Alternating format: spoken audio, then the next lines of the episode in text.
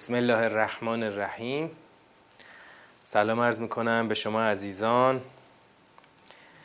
خدا رو شکر گذاریم که به ما توفیق داده تا در این زمان و این ساعت از عمرمون بتونیم یه بخشی از قرآن رو بخونیم و بفهمیم. در سیزدهمین جلسه از ترم دو می‌خوایم وارد سوره انسان بشیم. چهار پنج جلسه تو این سوره خواهیم بود.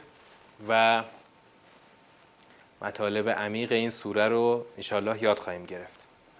باور کنید هر بار که یه سوره ای رو می‌خونم باز نکات جدید برام داره. آره. هیچ کلامی اینطور نیستا. شما یه کلامی رو یه بار دو بار سه بار که بخونی دیگه تش می‌رسی. اما قرآن هر بار چرا؟ یه دلیل ساده ای داره ها. یعنی ساده ولی دقیق. قرآن یک نظام دقیق داره. نظام دقیق. نظامش فوقلاده هدفمنده. فوقلاده حکمت آمیزه هر چقدر شما نگاهت رو دقیق تر بدوزی به این نظام به یه ظرافت بیشتری می‌رسی. اولش که نگاه می‌کنی یه کلیات می‌بینی یه چیزی می‌فهمی. اما همون رو هی دقیقتر و دقیقتر که نگاه می‌کنی باز هم جزئیات بیشتری می‌بینی مثلا فرض کن مثل خود بدن انسان. نگاهی که یه پزشک داره به بدن انسان چقدر ظریفه؟ نگاهی که حالا ماها داریم. ما که پزشکی نخوندیم چه نگاهی داریم؟ سری تنی دست و پایی. خب؟ ولی همین بدن چند عضوی می‌تونه برای پزشک دنیایی باشه که هیچ وقت به تش نرسه. حالا قرآن کلام خداست که همه این حکمت حکمت کل آفرینش تو اینه. ببین از این زاویه به قرآن نگاه کنیم. حکمت کل خالق هستی همونطور که تو تک تک آفریده های خدا هست با تمامش تو کلام خدا هست. شما به این زمین نگاه می‌کنی به خورشید نگاه می‌کنی مثلا به منظومه شمسی نگاه می‌کنی به این کهکشان نگاه می‌کنی همش قدرت و عظمت و حکمت و پیچیدگی دقیق. حالا همه اون توی قرآن هست. حالا همون نهج البلاغه هم اگر شما نظاممند بخونی یافته های جدید تری پیدا می‌کنی ما اون که تا الان دیدیم نهج البلاغه همینطور مثل قرآن خونده شده یعنی پاره پاره جدا جدا منفرد. اما حالا استاد یه چند تا خطبه رو اینطوری نظاممند درس دادن فایلاشو ببینید تو سایت. ببینید چقدر فرق می‌کنه با نهج البلاغه هایی که تا حالا شنیدید. خیلی فرق می‌کنه. همیشه متن اصلی ملاکه. متن اصلی ملاکه. بله چون تو ترجمه هر کسی ور داره یه جوری ترجمه می‌کنه به ذوق خودش ترجمه می‌کنه. ساده ترین مثالی که من هر وقت میشنوم چون زیادم میشنومش خیلی یعنی تو دلم واقعا هرس می‌خورم. آیه معروف سوری حجرات که ترم 6 بهش می‌رسیم ان اذا جاءکم فاسق بنبأ فتبینوا. چی چی ترجمه شده؟ همه چی ترجمه کردن. اگر یه, خ... یه فاسقی خبری برای شما آورد برید تحقیق کنید. بعد هیچ کی از خودش نپرسید که آقای تبیین باب تفعله. چرا شما دارید باب تفعیل معنا می‌کنید؟ تبیین یعنی برید بگیرید اخذ کنید. باب تفعل برای گرفتنه برای اخذ کردنه. گرفتن چی؟ گرفتن تبیین. بعد بلا فاصله بعدش هم میگه جالب اون آیه بعدیش هم هستش که هیچ اون توجه نمی‌کنه. این آیه بعد از این برای چیه؟ وعلم ان فیکم رسول الله. لا یطیعکم فی کثیر من الامر لعنتم. بدانید رسول الله در میان شماست. قبلش هم که گفته تبیین کنید. پس تبیین یعنی چی؟ برید تبیین رسول خدا رو بگیرید. حالا برو همه ترجمه رو خونید تبیین رو نوشتن برید تحقیق کنید. در حالی که اونجا یعنی که اگه فاسقی خبر آورد برید ببینید پیغمبر چی میگه. از خودتون سر خود وارد کار نشید. این مثال ساده و یه غلط مشهور. حالا یه کسی بیاد بگه آقا همه مترجمین اینو گفتن تو چه چیز دیگه میگی مترجمین همشون با هم اشتباه گفتن. چیکار کنیم؟ این زبان عربی این باب تفعول باب تفعول که ما نساختیم که. باب تفعول مال زبان عربی زبان عربی هم کار کرده. این باب مشخصه. حالا یه مترجمی معنا رو درست نفهمیده اشتباه نوشته. بعد همه از رو دست هم اشتباه نوشتن. اون اشتباهی درسته یا اونی که درست تره اون اصلش درسته. درست نگه اونی که اصلشه درسته. کدوم درسته؟ خب من اون اصلش درسته. برای همین به ترجمه ها نمیشه اعتماد کرد. حالا ما تو سوره های بعدی هم خواهیم رسید. به جاهایی که ترجمه های غلط چه معانی غلطی به بار آورده. یکی از مشهورترین معانی غلط رو یه بار یه مثال دیگه بزنم. کلمه لا تکرهو فتیاتکم علی البقا در سوره نور. الان تو همین سوره هم هر جا باز رسیدیم میگیم دیگه. خوبیش اینه وقتی در مسیر بگیم خوبیش اینه که خب دقیقا آقا اینا رسیدیم به این کلمه تو ذهنتون نقش میبنده. وگرنه جدا بخوایم بگیم که باید یه دوره صرف و نحو عربی جداگونه بگیم. حالا همین چند تا باب آره چند تاش که بله همین چند تاش پرکاربرداشو که خوبه که بگیم. کلمه بقا لا تکرهو فتیاتکم علل بقا تو سوره نور. همه چی معنا کردن؟ بقا مساوی زنا معنا کردن. اما حالا انشاءالله بعد از ترمشیش عمری باشه میریم تو سوره نور. اونجا می‌رسیم به اون آیه. ببینیم آیه رو چجوری معنا کنیم اون ترجمه ای که زورچپون بر اساس معنای غلط. یه ترجمه غلطی هم شکل گرفته که اصلا جور در نمیاد. ولی باز همونطور زورچپون چپوندن رو قرآن. بابا خب برو ترجمهتون درست کن. بسم الله الرحمن الرحیم.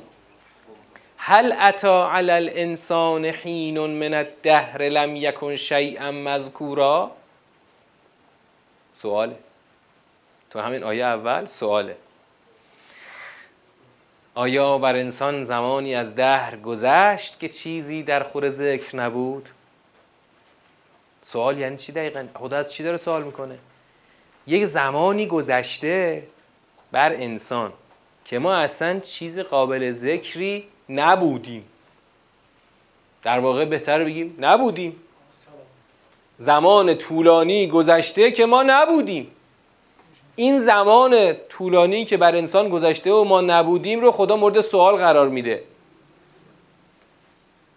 بعد که این زمان طولانی گذشت که ما اصلا نبودیم من هر وقت به این زمان طولانی فکر می‌کنم خودم خیلی متحیر میشم خدایا. میلیاردها سال زمین چرخیده و چرخیده. حالا ما در یه مقطعی یه دفعه چشم باز کردیم. همه چی سر جاشه یه زمین سرسبز و خرمی زیر پامونه یه خورشیدی بالا سرمون میدرخشه. بعد حالا ما که مخصوصا ما که یه چشم باز کردیم یه نظام جمهوری اسلامی دیدیم که بعد تاریخ رو می‌خونیم می‌بینیم او پدران ما قرنها و قرنها اصلا نظام چیه؟ اصلا فقط همه فکر رو که این شاه ظالم بالا سرشون کمتر ظلم کنه یه خورده بهشون. خلاصه این زمان طولانی گذشته رو تو ذهن بیار. آقا یه زمانی گذشت که تو هیچی نبودی یا نه؟ کی می‌تونه بگه نه؟ آره آقا ما هممون یه تاریخی به دنیا آمدیم. قبلش هم نبودیم. نه ماه قبلش نطفه‌مون هم نبوده اصلا. هل اتا علی الانسان حین من الدهر لم یکن شیئا مذکورا؟ حالا بیا می‌رسیم به زمانی که تازه تو رسیدی به نقطه وجود. انا خلقنا الانسان من نطفه امشاج نبتلیه فجعلناه سمیعا بصیرا خیلی آهنگین هم هست این آیات. یه سجعی داره. حالا بعد که اون زمان گذشت که انسان هیچی نبود به یقین ما انسان را از نطفه در هم آمیخته که آن را از صورتی به صورت دیگر در می آوریم خلق کردیم. سپس او را شنوا و بینا قرار دادیم. باز هم اشاره به آفرینش نقطه اول آفرینش انسان. یک نطفه که خدا اون رو چکار کرده؟ در هم آمیخته. نطفتن امشاج. یک نطفه در هم آمیخته. پدر و مادر در هم آمیخته شده یک نطفه در هم آمیخته. نبتلیه. نبتلیه از همون بلا. انا بلونا اصحاب الجنه همون ماده است. از یه صورتی به صورت دیگر. از مرحله به مرحله دیگر. آورد و آورد خدا ما که هیچی نبودیم. سلول به سلول. خدا به ما آفرینش ما اضافه کرده. تا شدیم فجعلناه سمیعا بسیرا چشم باز کردیم سمیع و بسیر بودیم. شنوا و بینا بودیم.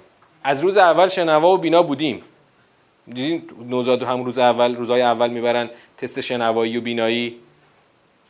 از روز اول چشم باز کردیم شنوا و بینا البته هنوز نمی‌دونستیم کجاست اینجا چی داریم میشنویم بعد کم کم فهمیدیم صداهایی که میشنویم مثلا سخن حرف مفهوم داره. ولی روز از همون روز اول فجعلناه سمیعا ما او را شنوا و بینا قرار دادیم. فکر کن وقتی یه نطفه بیشتر نبودیم یه تک سلول بودیم. در نه ماه رسیدیم به شنو... یک موجود شنوا و بینا. که صاحب عقل و اختیاره. البته بعدا عقل و اختیارش رو بروزش بعدا پیدا شده. از روز اول که این به صورت یک نوزادی پا به این دنیا گذاشتیم شنوا و بینا بودیم و در واقع مرحله به مرحله گذروندیم تا همین رسیدیم به روز اولمون. بعد چی میشه؟ بعد از این مراحل طولانی و عجیب انا هدیناه السبیل اما شاکرن و اما کفورا به یقین ما او را به راه هدایت کردیم چه اینکه شاکر باشد یا کفران کننده وقتی یه موجودی سمیع و بصیره خدا میاد چیکار می‌کنه راه رو بهش نشون میده راه رو می‌ذاره جلوش چون او ظرفیت دریافت راه رو پیدا کرده او سمیع بسیر شده برای چی برای اینکه خدا راه رو بذاره جلوش آدم تو رو از یه نطفه آفریدم. سمیع و بسیرت کردم. حالا راه رو گذاشتم جلو. طی کن. اما شاکرن و اما کفورا. چه اینکه شاکر باشد یا کفران کننده. توجه کنید به یک تقابل خیلی جالب خدا اینجا می‌سازه. راه رو گذاشته جلومون. میگه چه شاکر باشی چه کافر کفران کننده. عجیبه. خب خدا یا راه رو گذاشتی جلومون. منطقا باید بگه چی خدا؟ یا این راه من رو طی کن یا گمراه بشو. میگه اما یا شاکر هستی یا کافر. کفور بر وزن فعول. یعنی تی که ما از همین کل سیاق کلام می‌فهمیم که شاکر منظور خدا از شاکر یعنی همین کسی که تو راه داره طی می‌کنه. اما خدا جالبه بین طی کردن راه و شکر پیوند برقرار کرده. کسی که در راه داره طی مسیر می‌کنه در واقع شاکره. شاکر باید در قبال چی باشه؟ یه نعمتی باشه که من شاکر باشم. پس خود ارائه راه به انسان یک نعمته. ارائه راه به انسان یک نعمته. می‌خوای این نعمت شکرشو به جا بیاری؟ تیش کن. طی طریق خودش شکر نعمته. خدا این نعمت رو به همه داده آیا؟ خدا البته میگه ما که به همه راه رو نشون میدیم. خب؟ حالا شاید بعضیا به اون کیفیت که ما دیدیم ندیده باشن. مثلا طرف توی وسط قبیله هندوهای شهر فلان هندوستان به دنیا آمده تا چشم باز کرده یه مش داشتن یه این خدا رو میپرستیدن یه دیگه اون خدا رو میپرستیدن. چیزی از هدایت شاید به او عرضه نشده. ولی ما که چشم باز کردیم قرآن بوده دورمون. دین و تشیع و اسلام اینا بوده. یعنی حداقل درباره خودمون که شک نداریم. راه به ما عرضه شده. حالا آقا مرد می‌دونی طی کن دیگه. حالا اون اون عده از ما. اون عده از ما که نمی‌خوان شاکر باشن. چقدر بدبختن. خیلی به خودشون دارن ظلم می‌کنن. آدم میگه خب مثلا اینایی که مثلا تو دنیای غرب به دنیا میان در یک دنیای غفلت زده. خب طبیعیه که چیزی یعنی طی نکنن. طبیعیه منظورم که طبیعی اون فضا اینه که طی نکنن دیگه. ولی طبیعی فضای ما که این نیست. می‌بینی از بین ما دی کافر میشن الان. تو همین جریانات دیدی که چه کافر شدن بعضیا. به خدا و زمین و زمان دارن فوش میدن. هرچند به خودشون دارن ظلم می‌کنن. ولی خیلی بدبختیه. خدا میگه من راه به تو عرضه کردم که تو شکر نعمت به جای بری حال تو کافر شدی. اما شاکرم و اما کفورا. پس یه دوگانه. دوگانه. در قبال نعمت هدایت انسان یا شاکر یا کفور. چرا کفور؟ بر وزن فعول. ها؟ چرا؟ چون کسی که این نعمت بزرگ رو شکرشو به جا نیاره در واقع یک فعول میاد چیکارش می‌کنه؟ فعیل و فعول. صفت مشبهه. صفت مشبه فعیل و فعول. میاد چیکارش می‌کنه؟ صفت فعیل و فعول چه ویژگی ایجاد می‌کنه؟ تداوم و بقا.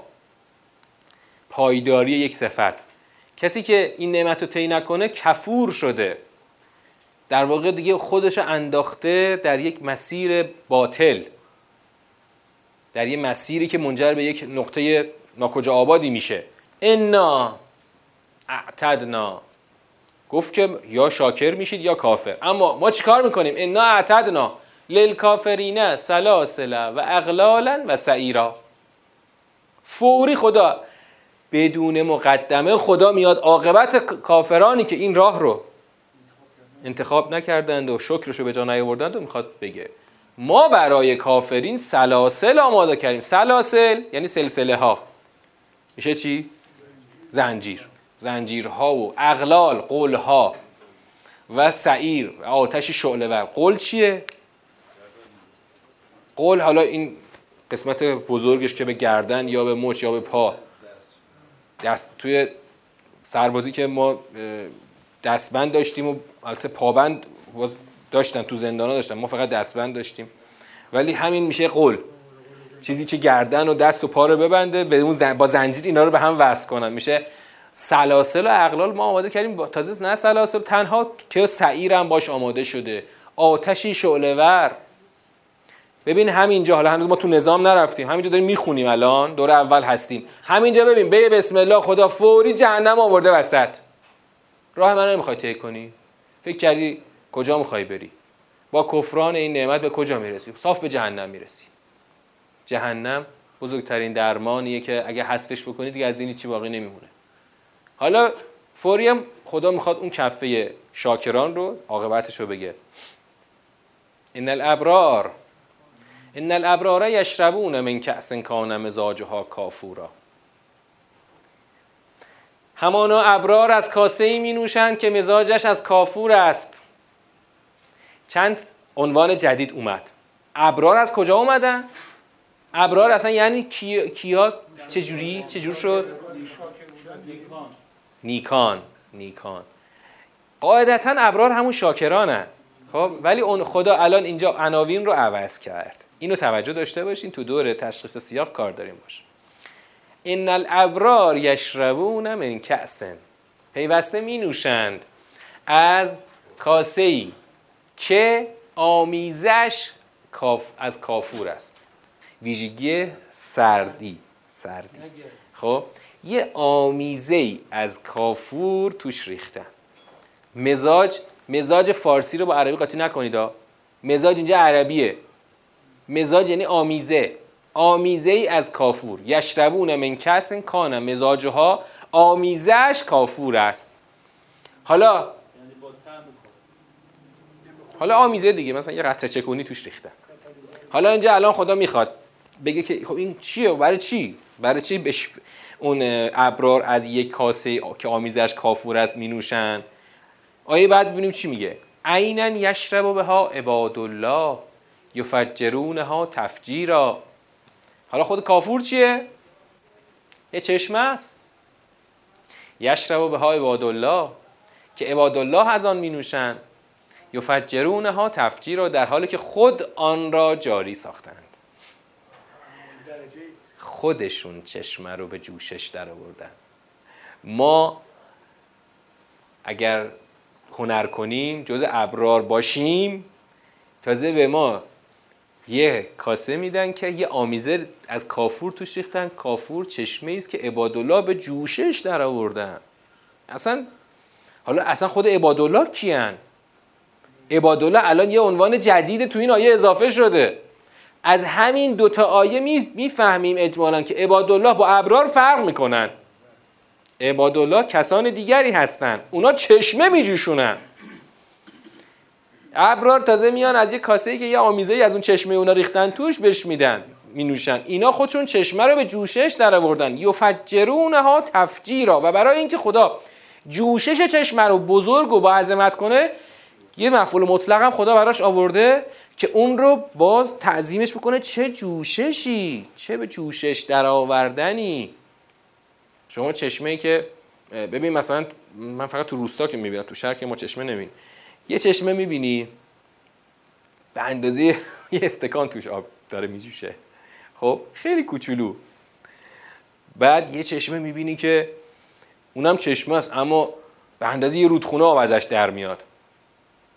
این چشمه ای که عباد الله به جوشش در میارن اون چه جوششی؟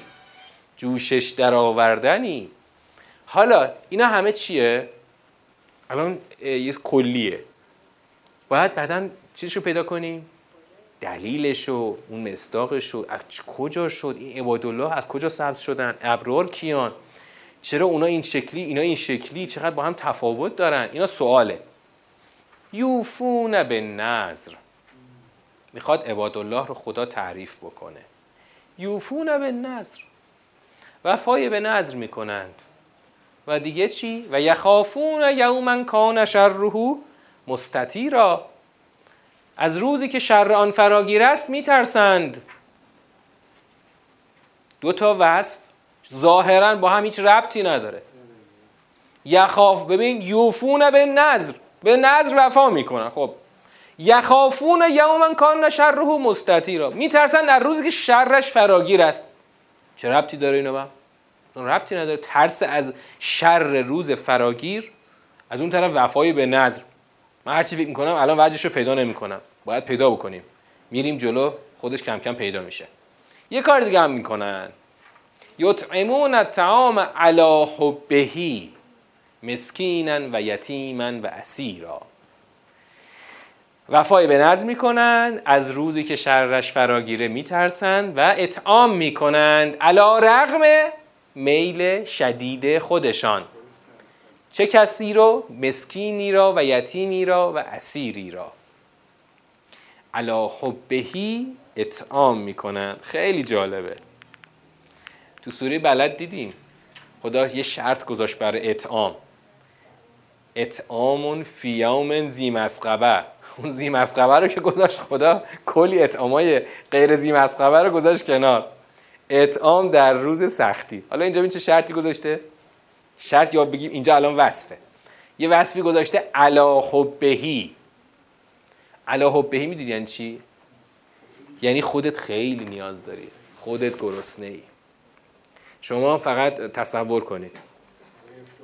افتار افتار میشه خوب تصور کرد. افتار مخصوصا این چند سالی که رو تیر, و تیر ماه بود خیلی شدید بود. بعد روزهای طولانی هرچی میشمردی افتار نمی‌شد و اینا. اون موقع افتار دیگه اصلا آدم هوش حواس خودش از دست می‌داد که این علاهبه رو همه تجربه کردیم. که چقدر شما حالا تو اون موقع گرسنگی افتار یکی بیاد در بزنه. آقا میشه این غذا تو بدی به ما؟ حالا ببین این نه یه بار نه دو بار سه بار این اتفاق تکرار شده. مسکینا و یتیما و اسیرا. علا حبهی این کار رو انجام دادن. بابا خیلی سخته خیلی خیلی سخته. شما دیگه وقایع دوران قحطی بزرگ رو شاید توی کتابا خونده باشید. کتاب قحطی بزرگ رو حتما بخونید. این کتاب رو بخونید. حالا پی دی افش الان راحتتر در دسترس هست. قحطی بزرگ. آقای محمد علی مجد یا محمد قولی مجد. اینو نوشت. خودش ساکن آمریکاست ولی کتاب اولش به زبان انگلیسی نوشت بعدا ترجمه شد. ولی فقط شما بخونید ببینید که مردم چی کشیدن تو اون زمان. اون فیلم یتیم خانه ایران از رو کتاب قحطی بزرگ اقتباس کرد و ساخت. خیلی سخته. یطعمون الطعام علی حبه. واقعا کار سختیه. و این کار سخت رو هر کسی نمی‌کنه. نه نه اینکه هر کسی نمی‌کنه. این ما آدمای معمولی که اصلا انجام نمیدیم. میگم حالا شما برو دید چند ساعت اصلا یه روز دیگه بیا هر چقدر خواستی من غذا میدم. الان علا حبه من خودم گشتم از من نخوا. اما وقتی تازه غذا هم دادن بعد چی بهشون گفتن؟ انما نطعمکم لوجه الله. ما برای وجه خدا این کار انجام دادیم. لا نرید منکم جزاء ولا شکورا. پول که نمی‌خوایم جزا که نمی‌خوایم. تشکرم نه حتی نمی‌خوایم. خیلی سختتر شد. اگر ما یه وقت اتفاقا همچین کاری هم بکنیم دیگه اقلا توقع شکر رو که داریم که آقا ببخشید ما یه کاری کردیم توی تشکر خشک خالی نمی‌تونستی بکنی؟ یه دست شما درد نکنه می‌گفتی شما هیچ هم رو کشیدی رفتی. اینا میگن اصلا نمی‌خوایم. شکر نمی‌خوایم. تو اصلا وای نستا که بخوای شکر کنیم برو. اصلا نمی‌خوام شکر بکنی. اصلا این چی دیگه خیلی سختتر شد. نه نه پولش رو می‌خوام ازت نه شکر حتی نمی‌خوام ازت که این غذا رو بهت دادم. انا نخاف من ربنا یوما ابوسا قمتری را همونی که الان داشتیم بالا یخافون یوما کان شره مستطیرا با یه بیان دیگه از زبان خود اطعام کنندگان داره گفته میشه که همانا ما میترسیم از پروردگارمان. نسبت به روزی عبوس و بسیار سخت. عبوس قمتریر این کلمه عبوس این چند جا تالا داشتیم. مثلا سوره عبس عبس و تولا. همین سوره اخیر که داشتیم خب که طرف چهرش عبوس شد. در اثر دیدن چی؟ سوره نجم داشتیم. دیدن اون فاقره. خب اینجا خود عبوس شده وصف اون روز اون روز سخت و خشن. روزی سخت و بسیار خشن. یومن عبوسن قمتری را بعد چی میشه؟ خب یعنی این جمله هم که گفتن دقت کنید داره انگیزه دارن انگیزه خودشونو میگن. چرا ما این غذا رو علا رقم میل باطنیمون دادیم به شما؟ از شما حتی پولشو نخواستیم تشکرم نقضت نخواستیم. چون از روز عبوس قمتریر میترسیم. ربطش چیه؟ این ربط رو باید پیدا بکنیم. ربطش چیه؟ آقا یه گدایی بدبختی بیچاره اومده دم در در زده. ما گفته غذاتون رو بدید من گشتم چی نخوردم دارم از گشنگی میمیرم. غذا رو بهش دادیم. چرا ربطش داده به این که ما از پروردگارمان میترسیم در روز عبوس قمتریر ربط روشنی باید داشته باشه. اینا ربط است که تو دور تحلیلی باید بهش برسیم. فوقاهم الله. خدا هم آنها را حفظ کرد. یه فهم اولش داره. پس خدا آنها را حفظ کرد. این ف یعنی چی؟ چون این کارا رو انجام دادن با این انگیزه با این فرم و این ترکیب این کار انجام دادن خدا نگهشان داشت. شر ذالک الیوم. اونا ترسیدن خدا هم از شر اون روز اونها رو حفظ کرد و لقاهم نظرتا و سرورا و ایشان را شادابی و سرور رو در رو ساخت. خب چون در این دوره اول می‌خونیم کلمه لقا رو دقت کنید.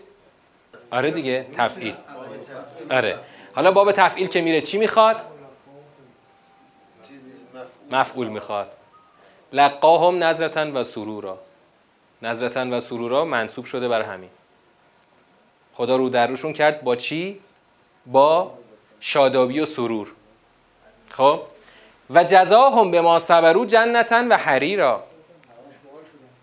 حالا دیگه خدا می‌خواد یک توصیفات خیلی پررنگ و لعاب و آبدار.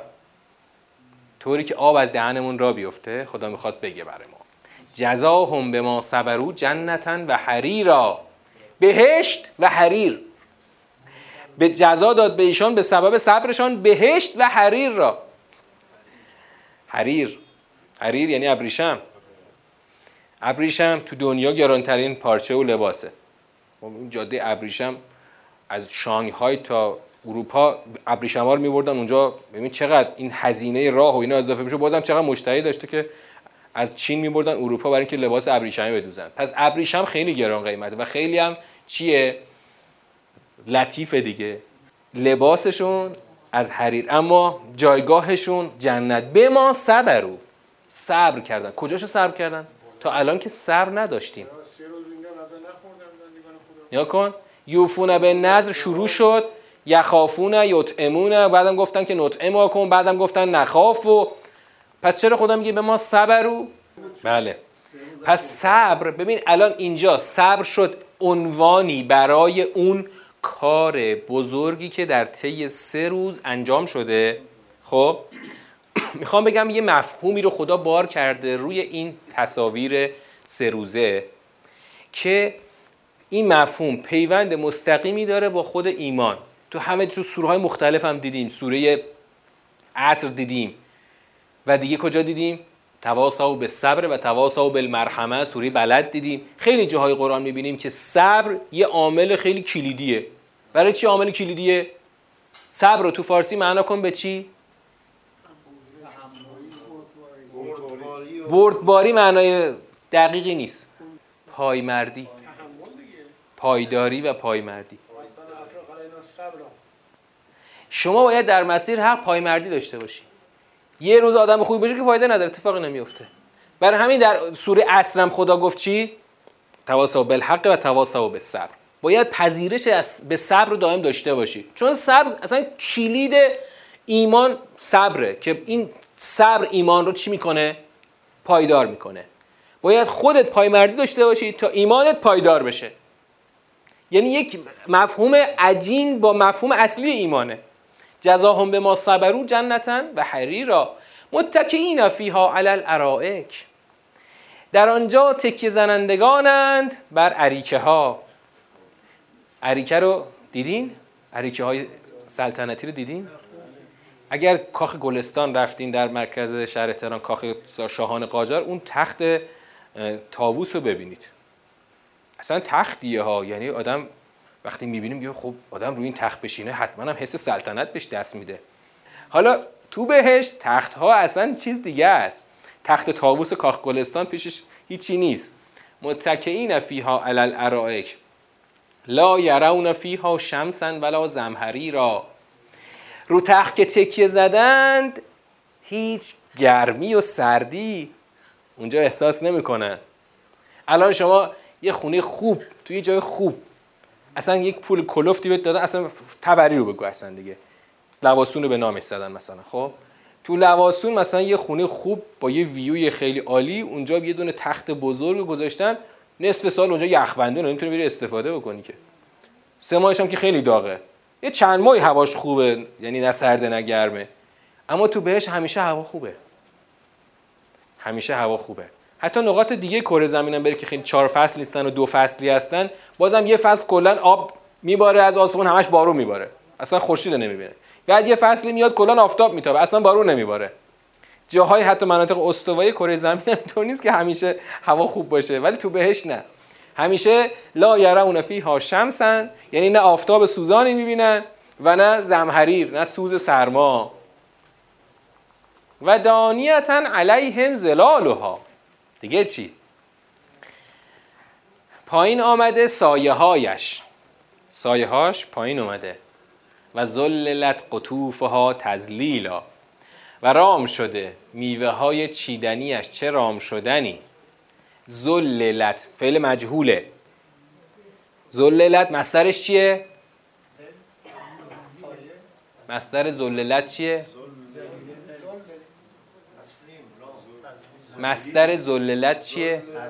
تزلیل همینجا خودش اومده دیگه. تو زبان عربی هر وقت می‌خوان یه فعلی رو تاکید بکنن مسترش رو دنبالش میارن. زللت تزلیلا رام شده.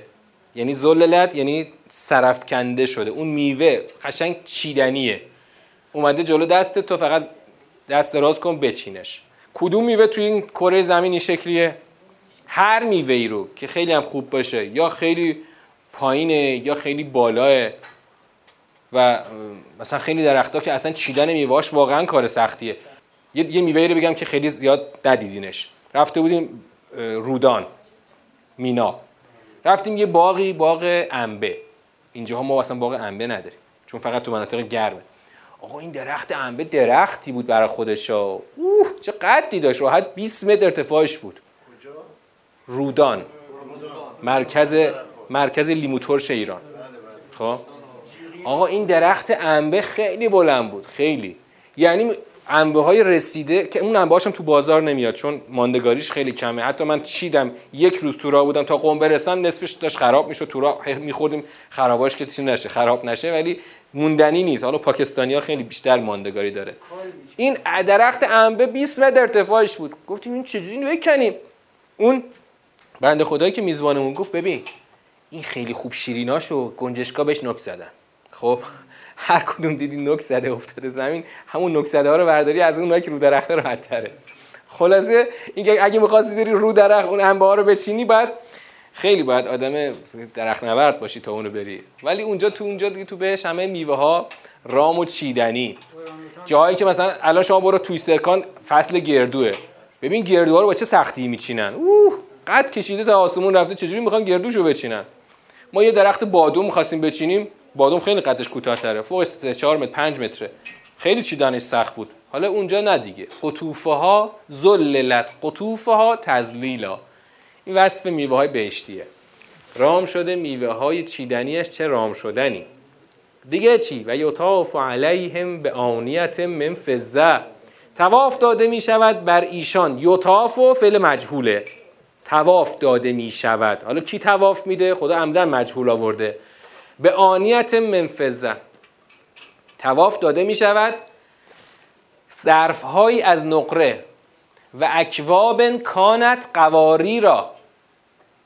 کوب در عربی چی میشه معناش؟ کوزه جام. جام یا کوزه. و با جام هایی که بلورین است. تواف داده می شود نای فایلش کیه؟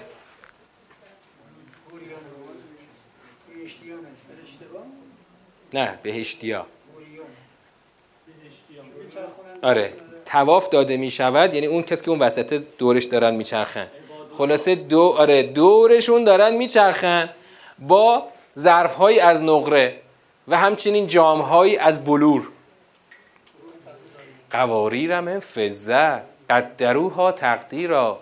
بلورهایی از نقره که قدروها تقدیرا. بازم با مفعول مطلق تأکیدی اومده. مقدر کردند آنها را مقدر کردنی. خب این فارسیش چی میشه؟ تقدیر رو چند بار تا دقیقش رو معنا کردیم. اون معنای رایج رو الان به کار نبرید. تقدیر در عربی یعنی چی؟ اجرای قدرت. اجرای قدرت. جریان قدرت. جریان درآوردن قدرت. قدروها تقدیرا یعنی اون بلورها رو به نحو کاملی خلاصه این رو به عمل آوردن. یعنی نهایت قدرت رو برش اعمال کردن و اجرا کردن تا یه بلور چی بشه؟ بلور دیدنی و مثال زدنی که از جنس چیه؟ از جنس نقره است. شما تو این دنیا بگردید مطمئن باشید بلور نقره پیدا نمی کنید می‌دونید چرا؟ اگه شیمی خونده باشید فلزات هیچ وقت بلور نمیشن. کانی ها بلور میشن. فلزات بلور نمیشن. اما تو بهشت فلز رو بلور کردن. برای همین تو کره زمین جام بلورین نقره‌ای هرگز پیدا نمی کنید اما تو بهشت جام بلورین نقره‌ای میارن که قدروها تقدیر ببین شما بلور الان بلور شیشه ای مثلا کلی بهش رنگ و اینا اضافه می‌کنن یه جلوه ای داشته باشه دیگه. اما اگه بلور نقره ای باشه چی؟ دیگه خودش چه جلوه می‌تونه پیدا کنه هم اون مثل شیشه شفافه هم نقره است. اصلا نمی‌دونم فقط باید تصورش کنیم. آره. و یسقون فیها بازم مجهوله. یسقون فیها کأسا کان مزاجها زنجبیلا. یعنی چی؟ نوشانده می‌شوند. بازم مجهول اومده. عین یوتافو اینم یسقون مجهول اومده. یسقون فیها کأسا با کاسه هایی که مزاجها زنجبیلا. اونجا مزاجها کافورا بود اینجا مزاجها زنجبیلا. زنجبیل طبعش چیه؟ گرمه. با یک کاسه که مزاجش گرمه به اونها نوشانده میشه. چرا؟ چرا رو بعدا باید پیدا کنیم. اونجا چرا کافور بود اینجا چرا اینجا چرا طبع سرد بود اینجا چرا طبع گرمه. اینا همه حکمتی داره. ولی خب بالاخره از اوصافی است در بهشت. خلاصه یسقون فیها از کاسه هایی که با مزاج زنجبیل یعنی اون یه آمیزه زنجبیل بهش اضافه کردن نوشانده میشن. این زنجبیل چیه؟ عینا فیها تسمى سلسبیلا. چشمه است در آن بهشت که نامیده شده سلسبیل. سلسبیل نام چشمه است در بهشت که آبش چیه؟ آبش زنجبیله. ما زنجبیل اینجا مثلا حال یه خوردش باید بگیری پودرش کنی مثلا قاطی کنی چشم چشمه زنجبیل اصلا نمی‌تونیم تصور کنیم چه جوریه. مثلا آبش زنجبیله. آره این فقط تو بهشت هست. اگر اگر آدم خوبی باشه می‌تونیم بریم اونجا ببینیم. البته اینم مال عبادالله ها. اینا مال عبادالله خلاصه و یطوف علیهم ولدانون. اون یطافو بود این یطوفه. یطوفو معلومه. فعل معلوم. یطوف علیهم ولدانون. فاعلش اومده. فاعلش کیان؟ ولدان. دورشون میچرخن. یطوف علیهم ولدانون مخلدون. مخلد اسم مفعوله. مخلد یعنی چی؟ جاودانه. آره. ول... مخ... ولدان مخلدون. حالا یعنی چی جاودانه؟ ولدان مخلد چیشون جاودانه است؟ ولدان مخلد. ها؟ چیش جاودانه است؟ نه. آره. اون وجه جوانیشون جاودانه است.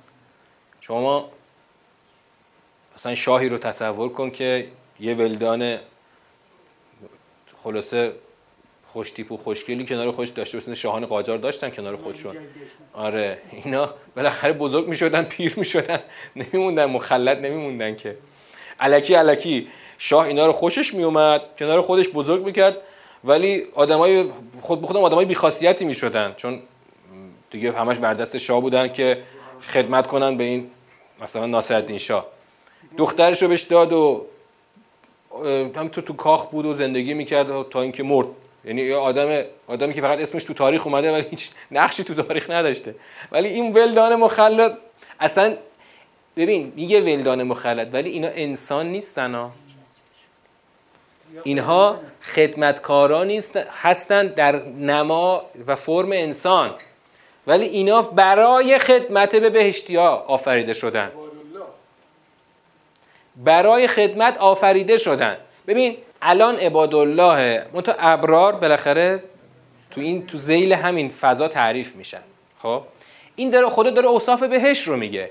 خدا ببین مقام انسان به یه جایی می‌تونه برسه که خدا برای خدمتگذاری این آدم براش غلامانی در فرم انسان که همیشه جاودانه در یه فرم جوان و خلاصه مخلدی هستن اونجا حضور دارن. اینا تو دنیا نبودن که بیان اونجا بشن خدمتکار که. آدما اونجا اگر به اون مقام برسن اونا چی میشن؟ میشن صاحب اون نعمت ها ولی اون اینا آفریده شدن برای خدمتکاری اونها. الان اینجا تکلیفشون اینه که جام بیارن و پذیرایی بیارن و ببین من من این اینطوری می‌فهمم که بالاخره وجود یه خدمتکار کنار آدم یه حس دیگه ای میده. تا اینکه خودت حالا هر چقدر در دسترس باشه. اون تو آیات قبل گفت در دسترسه. خواستی خودت بچین خواستی ولدان مخلد برات بیارن. خب؟ خلاصه خدا هی چپ و راست بهشتی ها رو داره پر می‌کنه. از خدمتکار و میوه در دسترس و بوجام بلورین و حالا این وصف خدا اینجا تفکیک نکرده. اول سوره تفکیک عبادالله و ابرار رو داریم. الان توی این اوصاف بهشت اینجا خدا اینجا تفکیکی برای ما نگفته. بعد تازه اینا رو که تازه می‌بینی چه چه میپنداری؟ ازا رأیتهم حسبتهم لؤلؤا منصورا لؤلؤ منصور. منصور یعنی چی؟ کلمه نصر. یعنی چی؟ پراکنده. منصور یعنی پراکنده شده. مروارید پراکنده. مروارید این همین ولدان مخلط مثل مروارید پراکندن مروارید یه درخشش عجیبی داره. البته صدفای لب ساحل دریای خلیج فارس اگه ورداری بعضیشون رنگ مروارید دارن. یعنی توی نور یه درخشش خیلی خاصی دارن. حالا این مروارید وقتی رو زمین پخش بشه چه جلوه ایجاد می‌کنه؟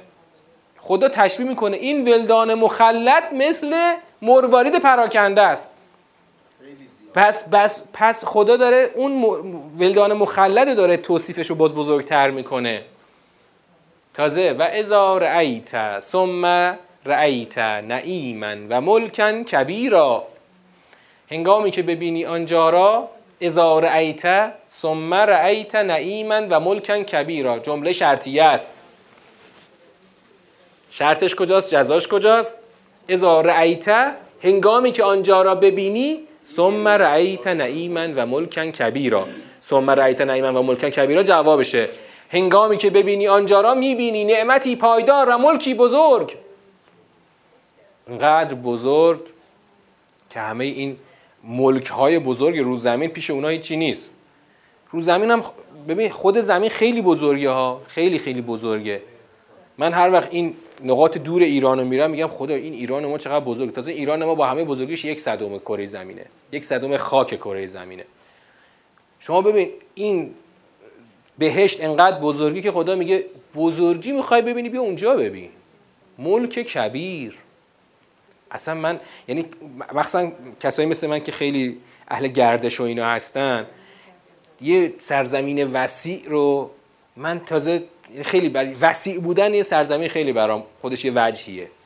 حالا می‌خوای وسیع ببینی برو اونجا رو ببین. مثلا من وقتی واقعا میرم مثلا هرمزگان میرم سیستان میرم جاهای دور میرم میگم خدایا چقدر این سرزمین ها بی انتهاست هرچی میری به تش نمی‌رسی.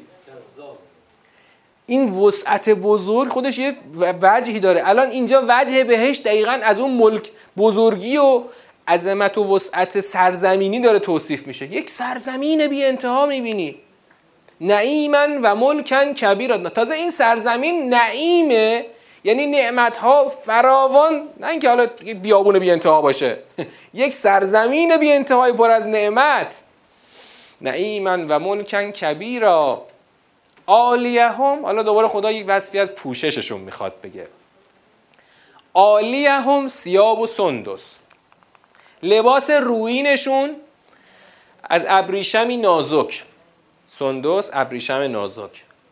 سندسن خزر ابریشم نازک سبز رنگ و استبرق و ابریشمی زخیم. و حلو اساور من فزه حلو هم چیه؟ فعل مجهوله. یعنی آراسته شدند. به اساور من فزه اساور دستبند دستواره. ابریشمی و آراسته شدن با دستواره هایی از نقره و سقاهم ربهم شرابا تهورا و پروردگارشان آنها را می نوشاند. از چی؟ از شراب تهور ببین خیلی وجه جالبی ها. سقاهم ربهم شرابا تهورا خدا پروردگارشان آنها را شراب تهور می نوشاند خیلی چیزها خود خدا خود خدا شراب تهور را بنوشاند. حالا نکته نکته تو این شراب تهور هستش. شراب تهور مگه شراب غیر تهور هم هست تو بهشت؟ اینجا که شراب شراب همه غیر تهوره اما شراب تهور خدا میگه شراب تهور می نوشانیم این جور وصف آوردن برای چیه؟ یعنی یه سری شرابا غیر تهوره ببین اینجا الان وجه منفی رو اصلا نداره. اینجا وصف یه جورایی وصف چیه؟ توضیحیه. تو اصطلاحا میگن دو جور وصف داریم. یه جور وصف وصف احترازیه یه جور وصف وصف توضیحیه. خب؟ وصف احترازی وقتی میاد یعنی اون وجه دیگهش نه. اینی که دارم میگم. اما وصف توضیحی وقتی میاد یعنی همون در یه وصف خاصش. نه اینکه مثلا یه, شراب غیر تهور هم هست مثلا از این تهورا بهشون میدن. تهور کلا پاک. شرابای بهش همه پاکه. اینجا با این وصف تهور خدا داره اون رو برجسته تر می‌کنه. یک شراب تهور شراب پاک رو بهشون خود خدا می نوشانه حالا یه نکته ای هست. چرا شراب رو اینجا خدا حرام کرد؟ اینجا چرا خدا شراب رو حرام کرد؟ اصلا خود شراب رو مگه خدا توش این ویژگی مست کنندگی رو نذاشته؟ خودش آفریده که یه چیزی باشه که مثلا آدما مست بشن. اما حرامش کرد. البته این جنبش جنبه امتحانه. این امتحان خداست. خدا این همه خوردنی و نوشیدنی تو این کره زمین قرار داده. آره. آقا اینو نخور. اما اینجا حکمت دقیقی پشتشه. چرا اینجا شراب حرامه؟ برای اینکه شراب عقل تو رو زایل می‌کنه. عقل مهمترین مشخصه انسانه. شما عقلت زایل بشه فرقی با حیوان نداری. وقت منتها حیوان که عقل نداشته که زائل بشه. تو عقل داشتی و خودت زائلش کردی. اما شراب بهشت بیشتر چی می‌کنه؟ تازه سرمست می‌کنه. یه نکته ای هست. میگم اینجا چرا مست شدن حرامه؟ چون شما اگر در این دنیای خاکی مست بشی اون اختیارت اون وقت حتما به بیراهه میره مثلا مثل قتل امیر کبیر. مستش کردن این انگشتش رو زدن تو انگشت و امضای قتل امیر کبیر رو ازش گرفتن. اگه مست نمی‌شد نمی‌خواست حکم قتل امیر کبیر. بعد که به هوش اومد گفت نه نه اشتباه کردم دیگه امیر کبیر رو کشته بودن. اما اونجا دیگه دایره تکلیف نیست. در بهشت میدان تکلیف نیست. اینجا میدان تکلیفه. هوشیاری هست ولی تکلیف نیست. وقتی در بهشت تکلیف نباشه مست شدن نباید اشکالی داشته باشه. حالا البته خدا از مستی بهشتی ها چیزی نگفته ولی حالا این شراب تهور رو بالاخره خود پروردگار می نوشانه این یک چیزها امتیاز ویژه است که خود پروردگار یه شراب تهور رو بنوشانه. حالا خدا آخرش میگه ان هذا کان لکم جزاء و کان سعیکم مشکورا اینم خاتمه اوصاف بهشت با این جمله. این جزایی است برای شما. ببین جزا دیدیم تو سوره نجم هم دیدیم جزا عنوان عامه ها. تو اینجا ما هر وقت میگیم جزا منظورمون قوانین کیفری جزاست. اما جزا در ادبیات دین عامه. شما بهشتی هم باشی جزا می‌گیری. جهنمی هم باشی جزا می‌گیری. ان هاذا کان لکم جزاء. خود خدا داره به این اهل بهشت میگه این جزایست برای شما و کان سعیکم مشکورا. این جزای شما دقیقا نتیجه سعی شماست که الان سعیتون مشکور شده. مشکور اسم مفعول. یعنی سعی شما مورد شکر قرار گرفته. دیدین اول سیاق؟ تو سیاق اول خدا گفت اما شاکرم و اما کفورا.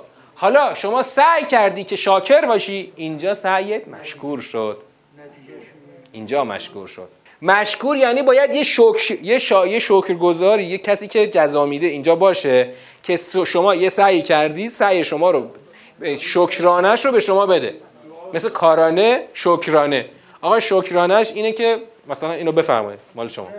شاید اونجا برای حج این باشه که مثلا به مقام سعی مشکور به مقام بندگی برسی. ولی هرچی هست اینجا اگرم شما مشکور باشی باید به یه مقام بندگی چیزی برسی. وگرنه قرار نیست که شما حج رفتی مثلا چیزی نعمتی چیزی که به شما قرار نیست بدن که. ولی اونجا که رفتی دیگه خود خدا بهت میگه کان سعیکم مشکورا. اون سعی که کردی تو دنیا که شاکر باشی. تازه ببین راهش هم که خود خدا گذاشته. میگه بیا این راه برو. اگه این راه رفتی من میبرمت بهش. این همه نعمت های عجیب و غریب بهت میدم. می‌خوام بگم اصلا میدان مشکور شدن سعی دقیقا بهشته. وگرنه تو دنیا تا روز آخر شما میدان چیه؟ امتحان و بلا و ابتلا و همش با همه دیگه. اونجا سعیت مشکور میشه. اینجا ما این جلسهمون تمام میشه. حواستون به سیاق سوره باشه. ما جلسه بعد هنوز تا آخر سوره میریم. دور اولو اگه فرصت شد جلسه بعدی تازه می‌خوایم سیاق بندی بکنیم.